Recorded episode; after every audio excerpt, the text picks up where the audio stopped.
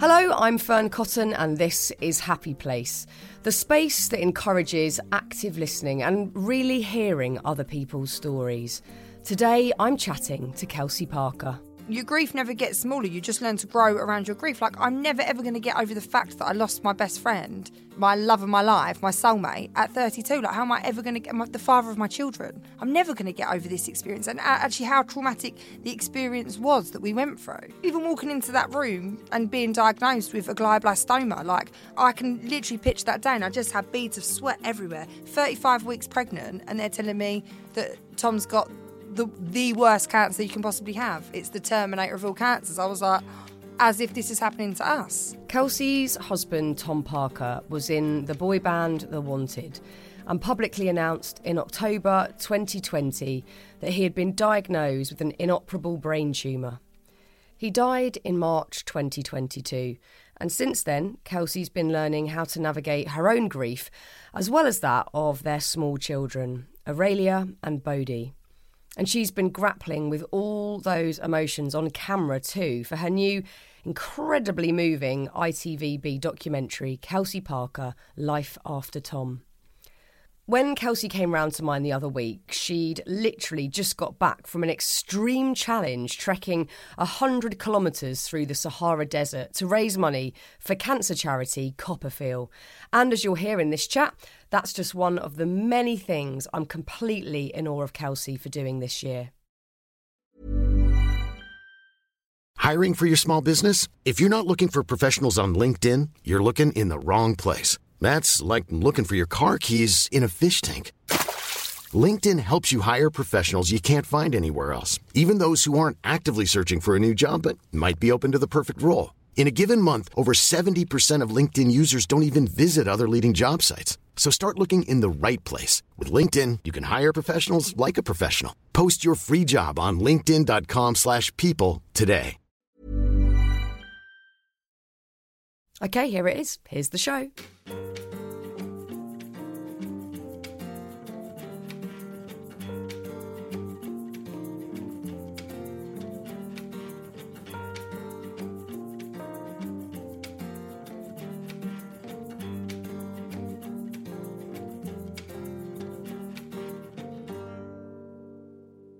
Kelsey.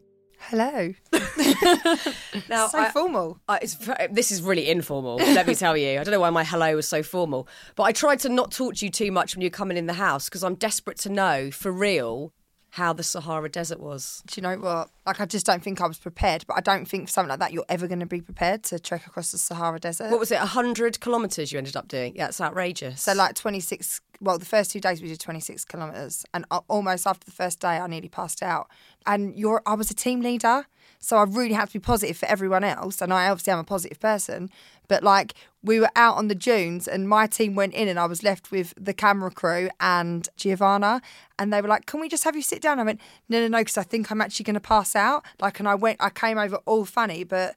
I think it's just the lack of like, you know, how much water you've actually got to drink and how many sweets and like little bits to keep your energy going you have you have to have. And obviously the first yeah. day I, I had no clue. So after that I was like, yeah, eating and drinking everything. It. Yeah, because yeah, you're burning off an insane amount of energy all day walking. But it was for yeah. CoppaFeel, which is a charity so close to my heart. I'm a great friend of Kris Hallenga's, and they're just doing incredible game changing work. So well, we've raised over a million pounds for the last two oh, treks. Amazing. So it's incredible. And you know what? It was the most inspiring place for me to be, especially the year I've had. It was just inspiring to be around, you know, amazing women and men like I had Chris on my team, and he had lost his partner three years ago to breast cancer, and it was like I could pick his brains about where I'm going to be in three years' time. So yeah, it's beautiful. And there's oh, something about walking that enables you to get a bit deeper when you're talking. Maybe it's because you're mm. not sat like looking each other's yeah. eyes. You're just like you're just plodding, and you end up off on different tangents. And you can see your camp, and you're walking for four hours, thinking, "When am I going to get to camp? Someone please help me." I mean, when I got asked, I didn't even think twice. I was like, "Yeah, I'm going to do it." Like yeah. I need to.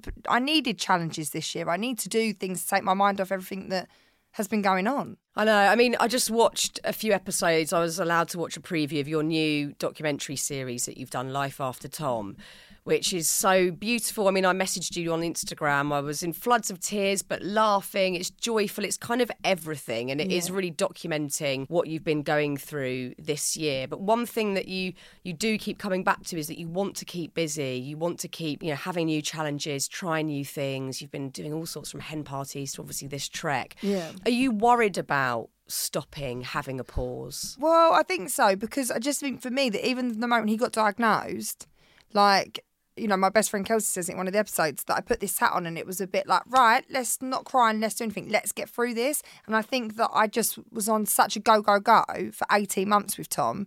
And then when he died, I was like, right, now what can I do? I need to do something because my life was so busy. Like, I'd be up at whatever time in the morning with the kids, then like sorting out Tom's medication during the day. And then by the evening, I'd be then on my phone researching what was out there, what we could do. Like my life didn't stop. And then even during the day, I'd be like, we're going to this appointment today, we're doing that, Tom. Like it was just go, go, go. I didn't have a chance to stop.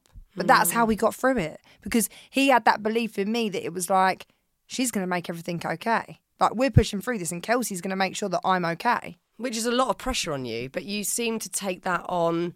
Well, But- you had no option. You No, I had no option. I had to do it for him because, you know, when you're given, you know, we didn't get a prognosis, but he, Googled. You Google, don't you? And you're given that. It's like, I couldn't let him be defeated by this. It was like, come on, Tom, let's get up. Let's. Let's get through this because you could just lay there and die. You could. He could have had the choice and been like, "Do you know what? Like, I've had a lovely life up until now. Like, I'm going to give up." But he didn't. Well, and you say this in the documentary that from that point of him having a diagnosis to when he died, you had a house full of laughter, of positivity, and again, I'm sure you felt like you you didn't have an option. There was either a very bleak, however long you had with Tom, or you make the best of it. And I, and I don't. I don't want to make that sound like it's an easy choice because it's certainly not. it's but not, yeah. you were like, I'm walking down that road. Well, I didn't even think about this other road. I was like, this is the road we're going to take. And especially Tom, like, I've been with him so, like, I'd been with him so long 12 years. Like, I was 19 when I met him. I knew him inside out, and I knew that we couldn't even visit that other lane because he would have just crumbled and laid down. And it'd been the end. Because when he was first diagnosed, all he kept saying to me was, I'm going to die. I'm going to die. And I was like, no, you're not. You're not going to die. You're going to be fine. Let's get through it, Tom. Let's not go there. You're not going to die. So I knew something within me was like, we've got to get through this. And how am I going to, how am I going to get him through it? Mm. But this is a process, obviously, that you know you're still going through now. This mm. is now how you navigate grief, and that's what you've been extremely generous in sharing with all the stuff that you've done since Tom passed away, and with this documentary that you. I guess it's it's giving you a drive and a purpose, but it must be so connective. You're meeting so many other people, like you say on the trek, and you meet a group of widowers in the documentary where you're able to talk about your experience, you're learning about other people's experience, but it's not like it ends. It's never going to get easy. You know, they say you, you never, your, your grief never gets smaller. You just learn to grow around your grief. Like, I'm never ever going to get over the fact that I lost my best friend, my love of my life, my soulmate at 32. Like, how am I ever going to get my, the father of my children? I'm never going to get over this experience. And actually, how traumatic the experience was that we went through. Just even walking into that room and being diagnosed with a glioblastoma, like I, I can literally pitch that down. I just had beads of sweat everywhere. 35 weeks pregnant, and they're telling me that Tom's got the the worst cancer you can possibly have. It's the terminator of all cancers. I was like, as if this is happening to us.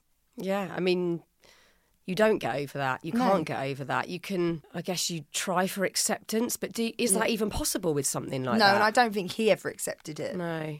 And that's what I think's really difficult. And I never wanted him to accept it, but it always it just weighed heavy on us all the time. That he he would say to me, "But I've got a brain tumor, Kelsey. You don't understand. I've got a brain tumor." I'm like, "No, no, I definitely know you've got a brain tumor because I'm living this with you."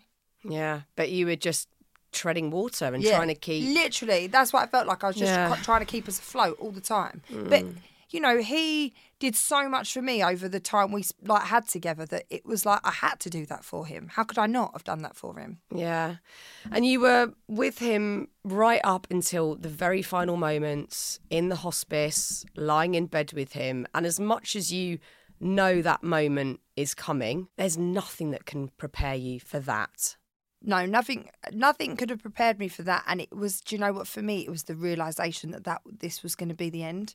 Like I never went there. I never went there, and people go, "Oh, did you did you talk about this? Did you talk about that?" It's like, no, I never went there. We never went to that place. And then when he went so downhill so rapidly, it was the biggest shock. And then I remember he he went into the hospice on a Friday, and honestly, I didn't stop crying the whole day. And then I couldn't go up and see him because I thought, how can this be the end now? And I knew the end was coming, but I was thinking, how can I now cope with this in my life? How how can I make his death the best death that he could possibly have? Which I knew he was dying, and how heartbreaking is that to know that he was going to die then? You you just find the strength from within. That's all I can say to people. That I found the strength from within to go. Do you know what? I've got to get up there, and I've got to make this the best it can possibly be. Mm. And I got everyone there. We had everyone around him. He was surrounded by love, and I think that's what you want at the end, don't you? To know yeah. how loved you are. Yeah, and you absolutely did that for him. And then, of course, after going through something so unthinkable and so huge and something, you know, like you've just said, you, you hadn't gone there mentally before. So you're having to deal with this in real time. That is the end. There is no more Tom. And then straight away, you're you're back home. you've got to be a mum. I mean, again, that that's but, just an inner strength that kicks in. But I'm surely you must have had days where you're like, I can't, I can't do this. This is all too much. I, I definitely did, and I have the most amazing family and friends that came round, and they would take shifts. So someone would do the six a.m. shift to make sure that like someone was there with the kids, and like just even taking me downstairs and put me on the sofa basically, so I could watch what was happening. But I did actually the day after he the day after he died, I took the kids to the preschool, and I I went and I took them, and the teachers were so shocked, but I, I thought I've got to, I've got to show face, and you know what? I've I've then got that out the way They've seen me, they've seen the kids, and that's it. We just move forward as a family. Yeah, and you've been um, very direct in your language that you've used around the kids. You've used the word dead. You've used the word death. I think you have got to be really clear with the words you use, and it's definitely helped the children. You know, it was hard when the Queen died because Aurelia started going, "What? The Queen's died. My dad's died." Are they together in the sky together? And it was just like them reliving it. Mm and also my granddad's not well at the moment, and you know, I don't know what's going to happen there. But there's a lot of talk around the the deaf word again, and it's just it's the kids being aware that this does happen. When I was honest with them and I said, Daddy's got to go today and I'm going to just make sure that angels take Daddy, like she was okay about that then because it was like uh, she knew what was happening. Um, and it, but I just think it's going to be an ongoing thing for us. Like Bodhi, even in the last, you know, eight months since we've lost Tom, how much he's developed. So now he even said yesterday to my friend, my daddy's in the sky. So he's now getting his head around the fact that his dad's dead and his dad's in the sky.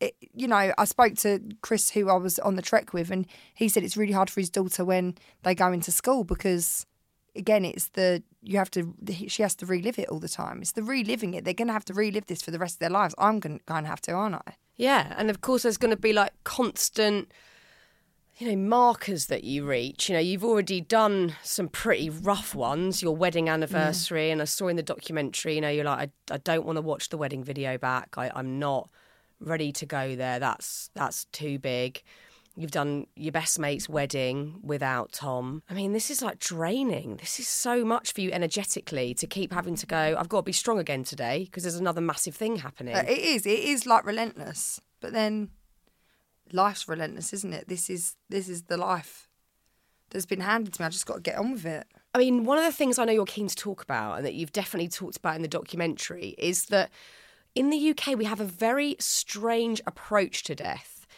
we talk about it exclusively in a negative way. And yeah. I think that then leads to us not really talking about it. There's so much awkwardness around it. Yep.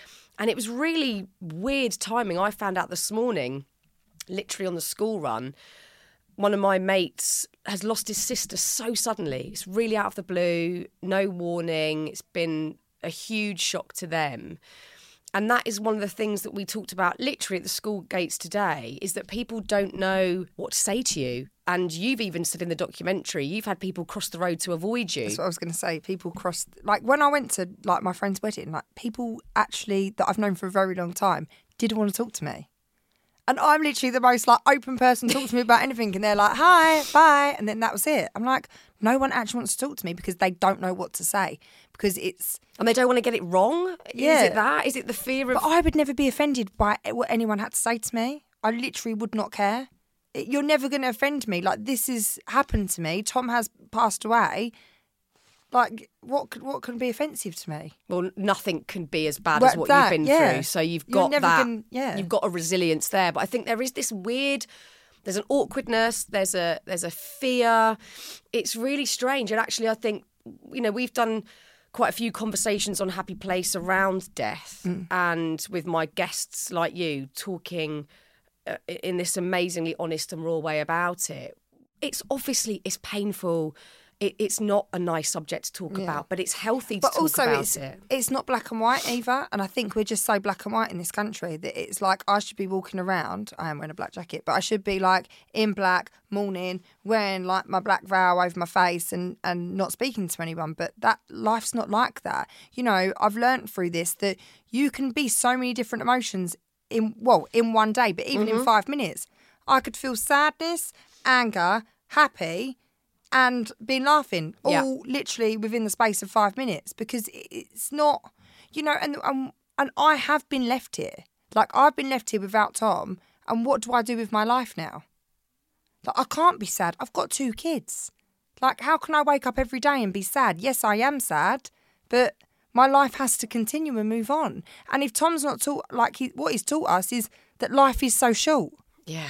Like so short and literally it can happen like that it can Yeah. be sudden like Yeah. we're not guaranteed tomorrow so you have to enjoy every day that you're given here You're absolutely right, and you know I I haven't had the same experience as you, so I don't know those feelings. But even watching this documentary, following your story that you've all that you both shared with mm. us, and that you're now sharing, that is for me this. I, I can't walk away from watching something as powerful as as what you've created for these docs. And just go about my life flippantly. You feel like you've got to grab it and you've Yeah. got to live it and you know that's incredibly complicated for you because there's so much you know again thinking back to the episode of the documentary I watched last night where you've done this amazing hen party for your mate. I was watching thinking I'd quite like to be there actually with a massive gin and tonic that, you, that you're all drinking having a brilliant time. But that there is yes i've had a great time with my friend and i've shown my best mate how much i love her but there's a guilt that you're mm. having fun. Is that something that you're still dealing with daily? Yeah the i think for me i didn't realize how big the guilt process was going to be for me like i do feel guilty you do feel guilty having a good time i mean the hen do was the first night i'd actually been out since tom passed away and it's the guilt that you're living your life now But he, what would he want me to do? He'd want me to be happy. We've been together so long. He'd be like, "Kels, just go and enjoy your life. You have one life. Like that's all I've learned. That there's, I've got one life. so if those feelings come up do you just have to sit and go I, I have to sit with them, and then I, I think it through and I process it. It is, it's really tough, and you can't explain to people like how you feel. And sometimes I feel like there is a grief brain, and I'm a bit like, even when I do the documentary, they ask me questions. I'm like, I can't actually answer that to you because I actually don't have an answer because my brain's not actually functioning to give you the answer that you need right now. You've just got so much It's going like- on yeah. constantly that, that it's yeah. I'm I'm pretty sure a lot of people who are grieving or who have had that sort of level of bereavement have a fog. Like you can't. You can't shift it sometimes. can't- You're like, yeah. I can't actually give you, I can't answer your question. Like, there is no answer. And this is another thing, you know, you when you've done um, any public appearances, or even when your mates have seen you and they say, you know, the regular question, "Hey, Kelsey, how are you?" How do you answer that? That's not getting any easier, I don't suppose. No. And it's like each day I feel different. Like, if I turn around and go, yeah, I'm having a great day, you'd be like, oh, are you? Are you having a great day? You do know husband's just died. It's like, no, I actually am having a great day today. Hmm. And I'm entitled to have a great day. Of course you are. Ryan Reynolds here from Mint Mobile. With the price of just about everything going up during inflation, we thought we'd bring our prices down. So to help us, we brought in a reverse auctioneer, which is apparently a thing. Mint Mobile unlimited premium wireless. Ready to get 30, 30, bit to get 30, bit to get 20, 20, 20, bit to get 20, 20, bit to get 15, 15, 15, 15 just 15 bucks a month. So, Give it a try at mintmobile.com slash switch. $45 upfront for three months plus taxes and fees. Promo rate for new customers for limited time. Unlimited more than 40 gigabytes per month. Slows. Full terms at mintmobile.com. What I'm wondering, going back to this this awkwardness, because I'm I'm really interested in Yeah. it because I think so many people out there are on either end of it, the receiving end of it, like you say, Yeah. painful to have someone cross the road to avoid you because they don't they can't find the words to say. And then I think also there's people that want to comfort someone in their life who's lost someone and they don't know how. I know it's different for everyone.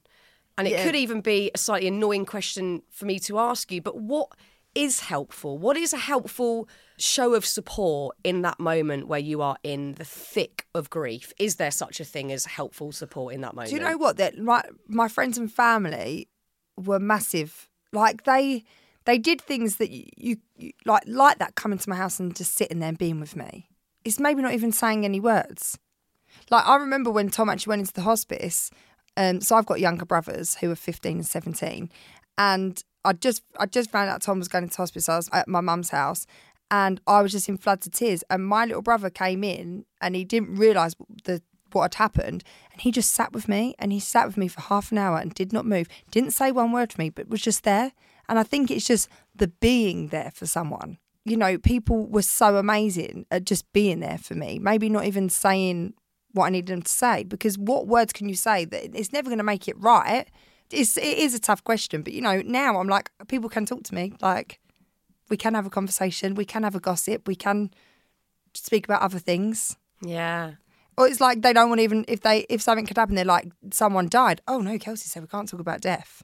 But a bit like when he had cancer, people don't want to talk about like someone else having cancer. Yeah.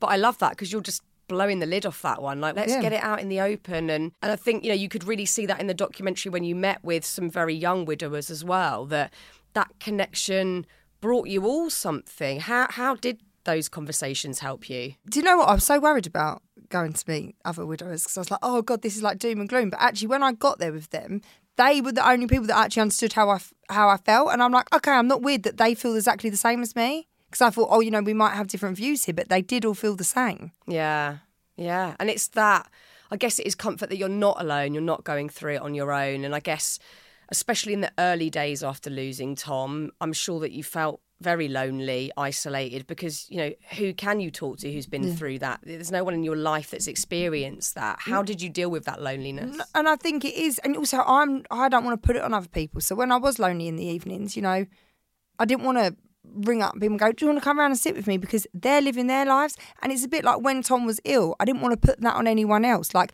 this was our problem, our situation. We just had to get through it, and the same. It's my problem. I need to get through it.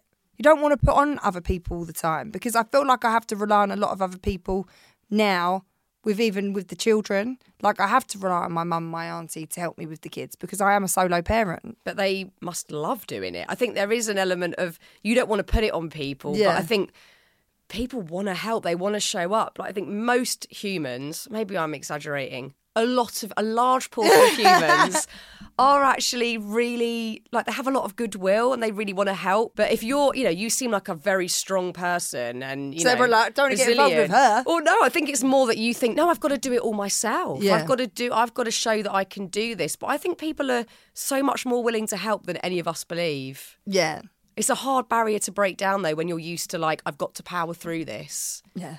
And it was I, I found it hard asking for help for Tom. Like the the last couple of weeks, I, I found that really hard because I'd managed up until a certain point, and I couldn't manage anymore, and it was really hard for me to reach out to other people to say, "I'm I am struggling now." Like I've got to a point where I can't I can't actually cope. Yeah. and that was really difficult for someone like me because where I am like proud and I'm like I'm doing this, it was re- it was really tough. And also I, I wanted to be there. I wanted to be the sole person to look after him and be like I'm getting you through this. And then when I had to ask other people, I'm like, oh, I hope he doesn't think that I'm giving up on him. God no. God no. Like you But that's what I mean. That's the guilt. You go back to the guilt stage. Mm. That you, you you feel the guilt. Yeah. But I mean, I don't think anyone would expect anyone to do that on their own. It's such a huge thing to go through without someone going, okay, you're taking care of Tom and the kids. Let me take care of you. You know, that's a given that people would want to do that. Yeah, You've got to let more of that in. I know. And that's what like, I'm meeting a therapist for the show, and that's what she keeps saying to me. You just you're so at the bottom of the pit. You need to put yourself at the top. But I'm like, I find it really hard. I think a lot of women Do that. feel like that in general, Yeah. just in life, outside of it When being a very tricky and- situation. Yeah, you, you kind of, I think that's perhaps uh, a historic thing for women that we've felt we've always got to take care of everyone, deal with all manner of circumstances unfurling, but actually.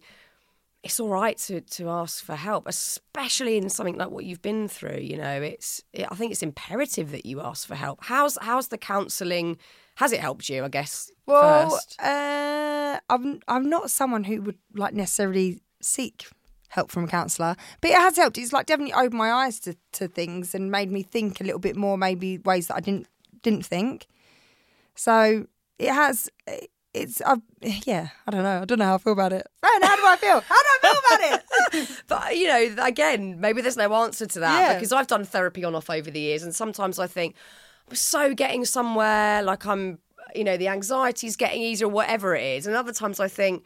Why am I doing this? Yeah. I don't, you know, I don't think there is any one answer, and I think that's also really important to talk about because sometimes people might assume it's the only answer. You have to have therapy; it's the only thing Yeah. that can fix you. But I think there are so many different things that you can implement and use alongside counselling, or it could just be like you say, like, oh, I just loved you saying there about your little brother who, you know, has not dealt with something like this before, but intuitively gets it that just sitting with you is was enough. help. It was enough. Like to It's just be there for his big sister, and it's and it That's must have been weird for him as well because your big sister's always there for you, and he he was he had to step up and be like, okay, I'll just sit here with her until mum finishes what she's doing until my mum was back. Yeah, because of course that's again I think something that you all depicted really brilliantly in the documentary series is that Tom's death has affected all of you. It's a ripple effect and everyone will be dealing with it in different ways.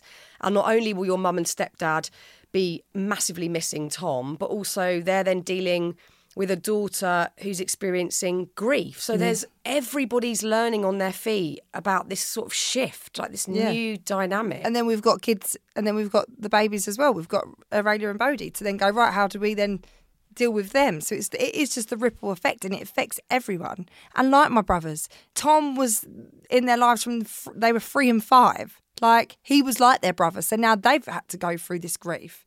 And then I look at them thinking, are they dealing with it okay? Like, mm. how are they? And it, like you say, it's going to be different every day that Yeah. they're coping with it or they're not coping with it, and then you're coping with it and you're having a shit day. You know, mm. it's it's not one thing. It literally is a roller coaster, and that's it. It's a roller coaster of grief. Yeah. One thing that you've been incredible at doing, well, I mean, there's loads of things, but one thing that really again stood out is trying to turn difficult days into celebrations. So one difficult day in the calendar was always going to be Tom's 34th birthday. Yep. And you knew it was coming up, and that's obviously a huge thing to go through. You know, I, one of my mates lost his partner last year, and he found the anniversary of her death so difficult, like just trudging through quicksand to sort of mm. get through it. And I loved watching the episode where you turned this, you know, day that was looming in the calendar to a beautiful celebration and you organised a fun day with a, a 5k walk. How did that feel? Was it as, as joyful as, as it seemed? Oh, it was incredible. Mm. That day was so incredible, and I, I wanted something to look forward to and to work towards, and it, true Kelsey style, blew up bigger than what I actually anticipated it. You thought be. you were going to sell like five tickets and there were, what, 600 Yeah. people? And I was like, oh, okay, so yeah, this has gone bigger than what I could ever imagine. But it's just celebrating him. Like he was such, he was the life and soul of the party, and for me. I don't want him to be remembered for this person that had a brain tumor for the last like two years. Like for me, it's let's celebrate the old Tom that was there and up dancing and doing whatever. So we had like amazing acts. Obviously, Arj came and performed. Bless Arj. Bless him. He was so good. I do just love him. He just cracks me He's up. brilliant. Um, but yeah, it was it was you know celebrating Tom. How can I not celebrate him? I loved him so much. Like it's for me celebrating the love with everyone, Yeah, it looks so gorgeous, so gorgeous. and it's good for the and it was good for the kids to Yeah. see. Like Aurelia was wearing the picture of her dad, and every, she knew everyone was there to celebrate her dad. Yeah. And this is all stuff for her to look back on and go, do you know what? Life's tough, but we somehow make it positive. Hmm. Yeah, absolutely, absolutely. And how was your best friend's wedding? Because that was obviously another big one that, you know, you were articulating. There was some nerves around that and a lot of mixed emotions of obviously utter elation they're getting married, but also, you know, Tom wasn't going to be there with you. How did that feel? It was really tough because actually our whole friendship, when Kelsey and Dean got together, me and Tommy used to be like, "Can you just go and get married in Vegas?" Like just because we used to go Vegas all the time. It's like, "Can you just get married in Vegas? Let's go to Vegas." And then when Tom died, I just said to them two like, "Can you get married?" Like it would really like mean so much for me if you got if you two got married. I know he's not going to be there. Um, it was tough because he would have been Dean's best man, and even like when it came to the stag do, I had to get involved and help organise that because it's like sort of my duty of care to Tom to be like he would have had a part to play in this. But yeah, it and it just I tried to keep really strong, and then one of Kelsey's friends got up and did a, a soulmate poem, and that just had me. I was like, oh, it it uh yeah, it really really was really hard for me to watch that. Um, but then I was just so happy they got married, and now they can feel happiness like me and Tom felt. Yeah. I just think that's amazing, Kelsey, that you're able to sit there and, you know, even watching that bit on the documentary, it's heartbreaking seeing you have to listen to that beautiful poem about soulmates, knowing that you've lost your soulmate, mm. but you were you're somehow able to sort of dance between feeling really happy for someone and then dealing with your own grief, but not letting the grief overtake the joy bit. I just think it's it's honestly amazing. And I know you're not like sat there wanting me to go, you're so brilliant and an inspiration, but I find it just truly admirable. I don't, I just don't know how I just can do that though. Do you think that's just how you are? Is that your personality type even before going through this tricky time? I think yeah, like Tom used to always go on about certain aspects of my life and be like, I don't know how you process that, Kels. I don't know how you deal with it, but I can just deal with stuff. Like I think I'm just made of of, sh- of strong stuff. I don't know. Yeah. Because he used to always like question me about certain things. I'm like, Tom, I can't explain to you. I can just get through it. I can deal with it. Even, you know, even at the age of 19, getting with someone who was in like the being in the public eye and Yeah. being in this band and being surrounded by a lot of girls, like all my friends used to say, only you could be with someone like that. Like, because mm. I was never bothered. I never felt jealous either that he was ever going to go off and cheat on me. Because you know, that's the question you get Yeah, asked. of course. Oh, are you worried? I'd be like, no, Tom would have to ask me first if he wanted to cheat on me. Do you think this is a good idea? that's hilarious. Yeah, but do you know what I mean? That's the sort of, sort of relationship we had. Like, I'm just, I was never worried because I just think as well, why am I going to worry about that? If he is going to do it, I'm going to find out and I'll deal with it then. Like, you know, like, but a lot of people would be jealous about that. Mm, but you're good at living in the moment. Really good at living in the moment. And even if Tom was out talking to a girl, I'd be like, well, you crack on, and have a conversation with him because I have him at home 24 7. So you have a lovely little chat with him tonight. Like, I just don't, I just didn't feel that way. Mm. Is that does that sometimes prove difficult if people then just assume, oh, she's all right. She look at her, she looks fine. But of course, we've just talked about this. Grief is complicated. You can appear Fine. strong, Yeah. capable. You can go and do your job. You can be a mum and look after your kids. And then people make the assumption, oh, she's all right. But of course, you you live with grief. It doesn't go. Yeah. You can experience other emotions alongside it, but grief is it's there. You've got that. You that you know you've got you know even watching in the documentary, you've got the room in the house with all Tom's kit in it, Yeah. and you don't want to get rid of that. That's Tom's studio. You don't want to. How d- how do you get rid of it, How though? do you get rid of that? So you've got all of these complexities, decisions that you've got to make, situations within the four walls of your home that you've got to deal with. Yet you could walk to the shops, buy coffee, and everybody that sees you thinks, "Oh, she's doing fine." Yeah. Is that that's tricky? It is really tricky. And really, I just think the whole time, I just think people look and just see what they want to see. But if they actually walked in my shoes and lived my life that I've lived for the last two years, I just think some people wouldn't have been able to get through this, like what I've been through. Mm. And you know, it is like, it is being at home, looking at every picture of him, looking at his studio. It is, it is just so tough for me and tough for the kids that, you know, we, we are living with him still basically being in the house, but I could not bring myself to chuck the studio equipment away. No. Not that I'm even going to take up being a music producer, but it took him five years to learn how to do it. But I think so many people who have lost someone, it might not be a partner, it might be a parent or or someone that lived in their home, you know, I think that is there. There are so many practical things that you have to consider. What what do you do with their belongings? I mean, in our loft, we've still got tons of my husband Jesse's mum's stuff up there. Mm. It's been there for 17 years, and he hasn't actually found the right moment to go up there and to really look at it all because he knows it's going to be It's tough. a big thing to go through that and to sit and and she died very out of the blue in not very nice sort of circumstances so i think he's delaying that a bit and he knows he is but we're never going to chuck that stuff away so i think these are the sort of things again that people don't probably have open access to these conversations what do you do with the stuff you know do you just keep it is that okay And there's no wrong or right. Like when Tom passed away, the next day everyone was at my house. Like for a few days, everyone was just coming and being there and supporting me, and you know all my family.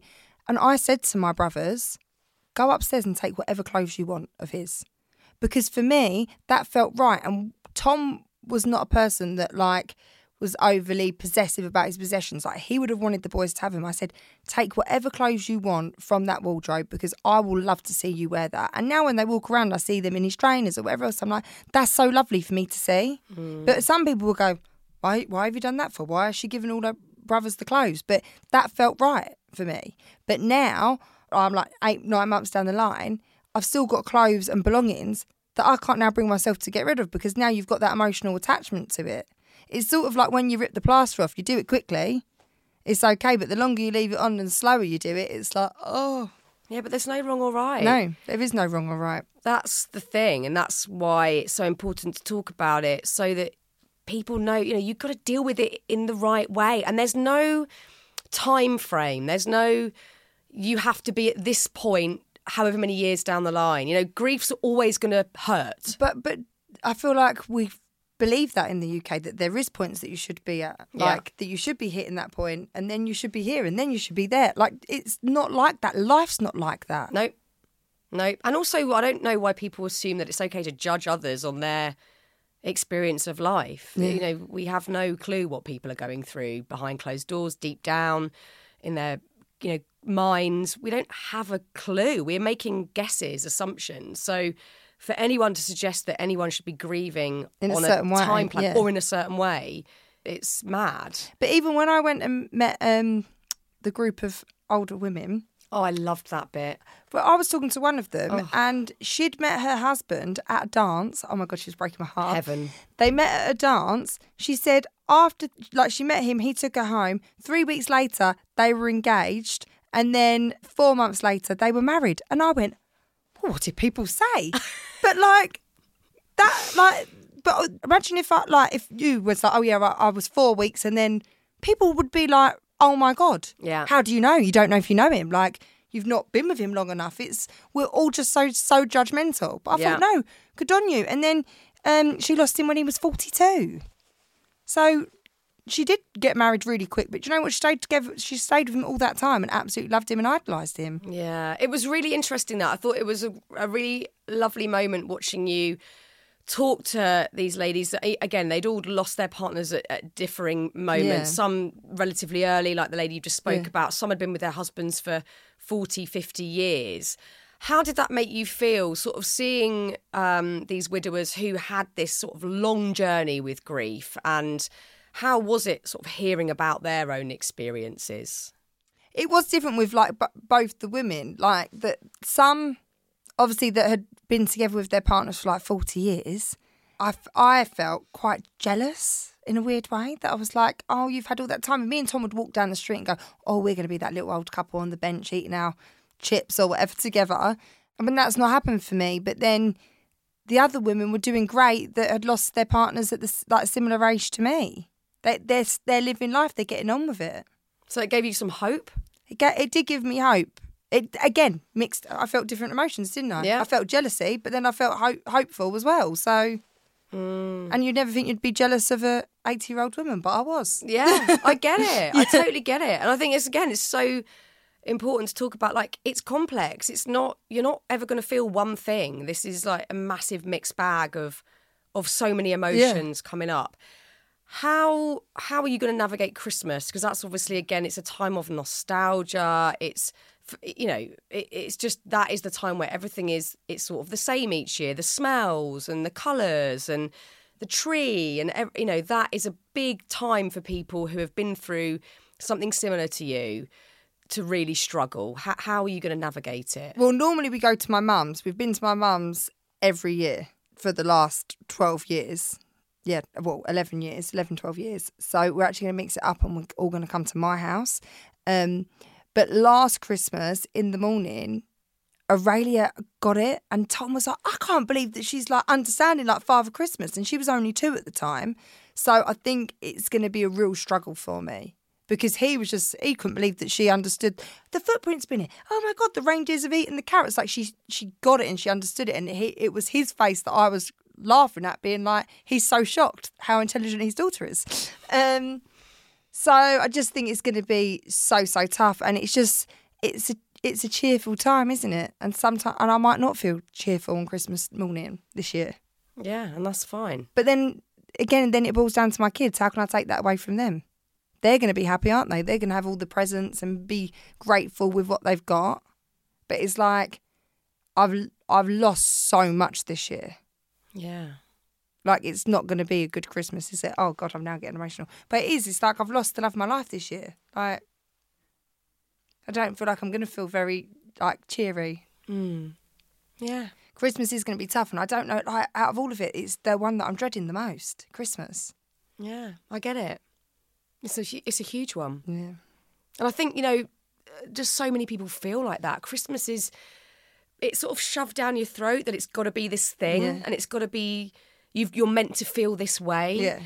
And for so many people, it's not. It's the it's the worst. It's really hard. It's really hard. I just think you know, who am I to say? But you know, you're obviously going to put a lot of effort into making sure your kids are all right. You've got to make sure someone makes sure you're all right, or at least is like there with you, giving you a big hug. Oh, I'm sure I have lots of hugs. You will. Well, even I just have so many hugs from the kids. they- They're going to just love it. Yeah, they will. They will. But it's still just not going to take the take like take away from the fact that he's not here. No, no, it won't. You're so bloody brilliant in talking about all this, and and you know, it sounds flippant to say, "God, you're so strong," but I I'm in full admiration of how you're navigating all of it, and I just think it's really generous that you're sharing so much with everybody because there's so many people going through this feeling very alone and I just think you're going to You know unite if- a lot of people. Yeah, and if I can help a few people, then I've done what I've set out to do, haven't I? Like I, this whole time I've just wanted to help people, and it's that, and people to look at me to go, oh no, do you know what? It is actually okay. It's okay to feel like that. That's normal. Yeah, it's totally. It's normalizing all of those feelings and also showing that you can be both strong and resilient, but also completely fall apart at the same time. And there shouldn't be any expectations on anyone when dealing with something as massive as grief because it's not for anyone else to say. Hmm. It's really not. Have you watched any of the documentary back? Yeah, I have been. I have been watching. And how's that um, made you feel? It's so hard because when you do watch it, like honestly, I do watch it and I think, what are people going to actually think? Oh, don't worry about that, please. It's brilliant. Don't No, worry about I that. I know, but I do think because again, we're talking about all these different things and all these different emotions. Like, and we have got such a view on grief that I just hope people can relate to me. But I'll- also, I you know, I hope people watch and think that in such dark times you can have happiness. Hmm. Yeah, I think they'll really get that from it, like massively. They really will.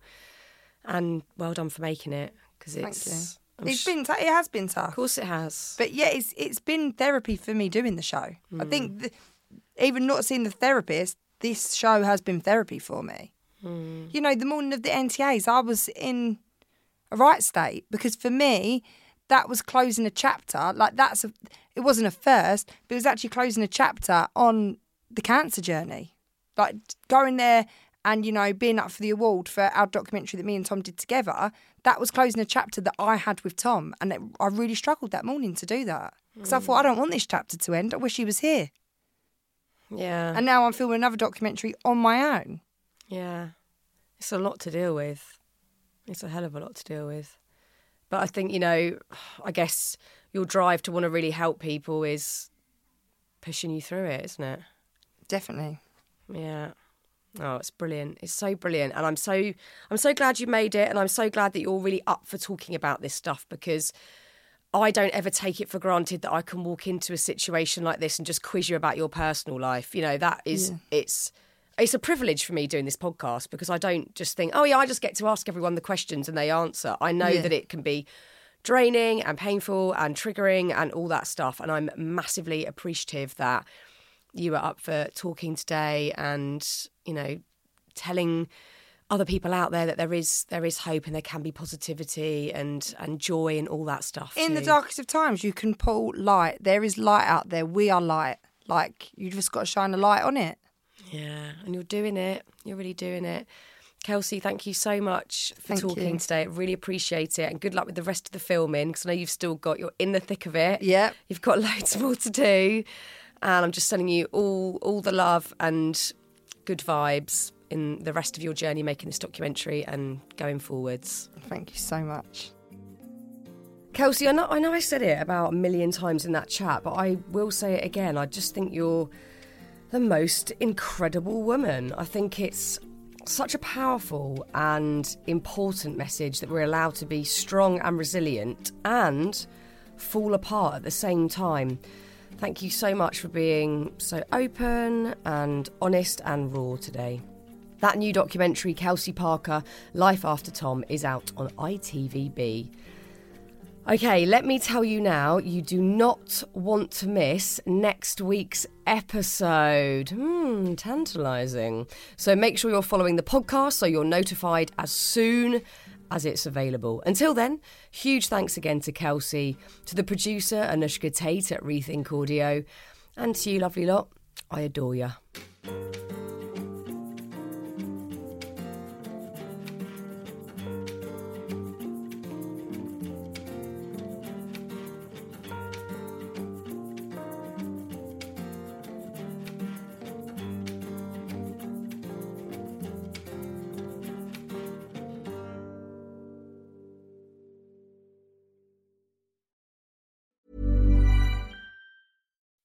When you make decisions for your company, you look for the no brainers. If you have a lot of mailing to do, stamps.com is the ultimate no brainer. Use the stamps.com mobile app to mail everything you need to keep your business running with up to 89% off USPS and UPS. Make the same no brainer decision as over 1 million other businesses with stamps.com. Use code PROGRAM for a special offer. That's stamps.com code PROGRAM.